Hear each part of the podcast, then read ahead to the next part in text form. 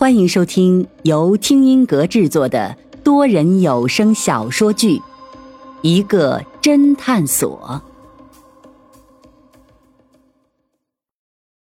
第八十一章：罪恶的源头。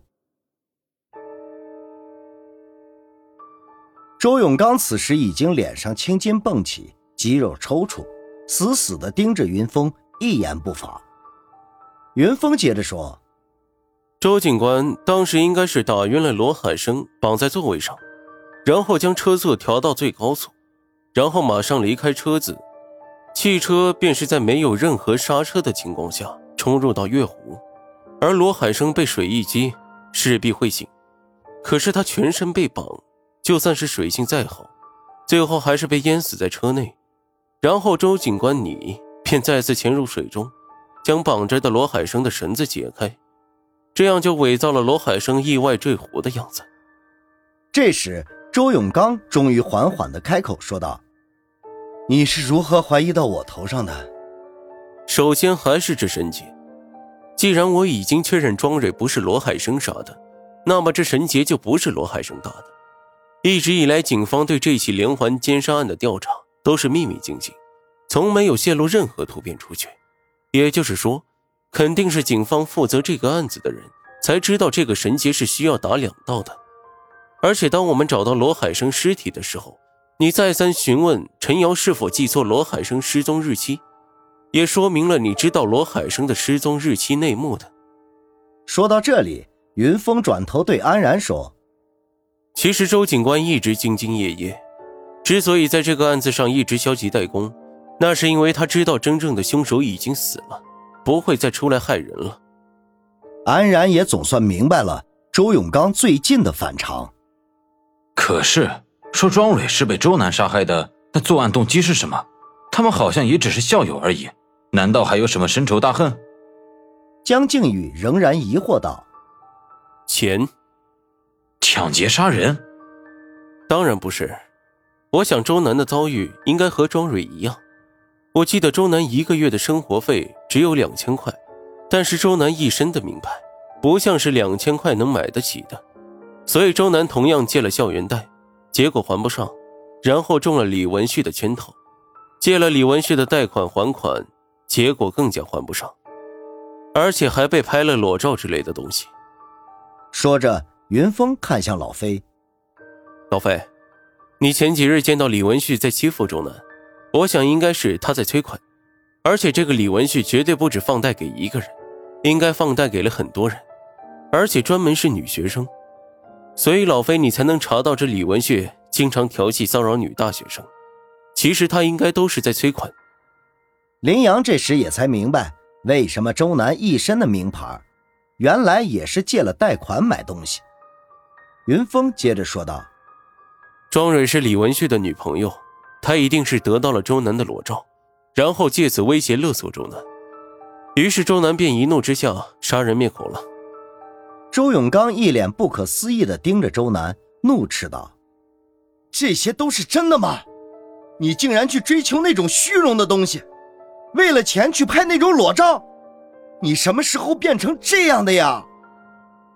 周南一脸的冷漠，泪水在眼中打转。他转头看了一眼周永刚，冷冷地说：“我什么时候变成这样的？你当然不会知道，因为在你眼里，只有工作。从小到大，你因为工作的事情，妈妈跟你吵了多少次架？你几乎从来没有参加过我的家长会。”让同学和老师都误以为我是单亲家庭。我头发染成一缕黄色，已经是高三时候的事情了。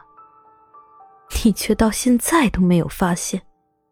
周南一句话说的，周永刚哑口无言。这个坚强的男人，这个时候也只能一脸的沉默。周南接着看了看老飞，微微一笑：“ 果然。”找了一个侦探当男朋友，不能做坏事。老飞全身微微一颤，欲言又止。周南微微苦笑了一下，想用手撩一下头发，这才发现自己已经是短发，只得又接着说道：“在我们艺术学院，什么事情都喜欢攀比。今天你买了一双名牌鞋，明天他买了一个名牌包，大家一个比一个，从穿戴到饮食，哼，甚至是男朋友、兼职的工作，都拿来比。”说来可笑，身为学生的我们，却从来不比学习。那些妖艳贱货家里都有钱，或者男朋友家里有钱，或者被人包养。我在学校里，自然不能免俗，但我一直量力而行，适可而止。直到有一天，庄蕊用 QQ 联系上我。我禁不住诱惑，最终借了校园贷。众人心中明白，果然一切都如云峰猜想的那样。贷款到期，我果然还不上。然后，一切都像云侦探料想的那样，他们愿意借钱给我还贷，但是需要我拍一套裸照给他们。我当时已经找了达西设计公司做兼职，薪水不错，就差一个月就能还上贷款了，于是我便同意了。可谁知道我裸照一发过去，庄蕊就开始勒索我，并要求我把达西这份兼职让给他。我被逼无奈，就让给了他。可是他变本加厉，让我再找其他人入局。原来，他们现在就好像传销组织一样，只要你拉了其他人入局，拉够了他们想要的数目，那你就可以出局。他们会把裸照销毁。我就是这样被庄蕊拉入局的。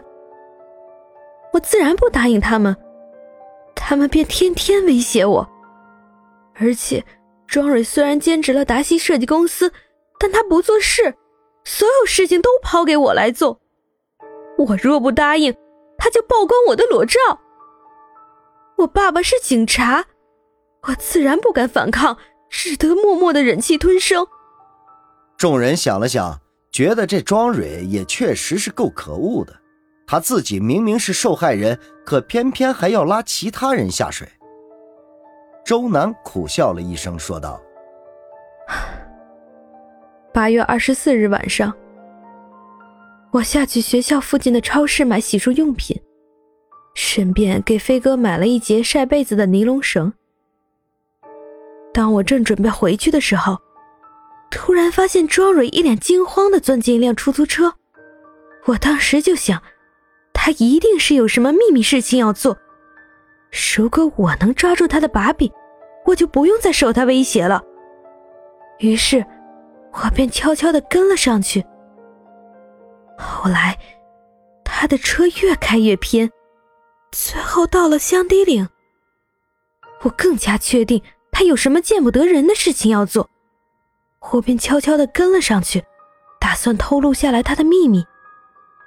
谁知道却被他发现了，他上来和我纠缠，并威胁我，居然敢跟踪他。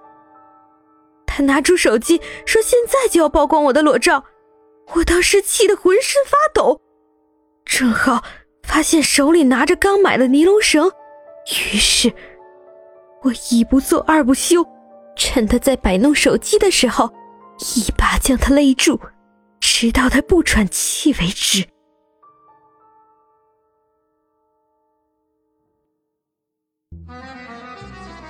听众朋友。本集已播讲完毕，欢迎订阅收听，下集精彩继续。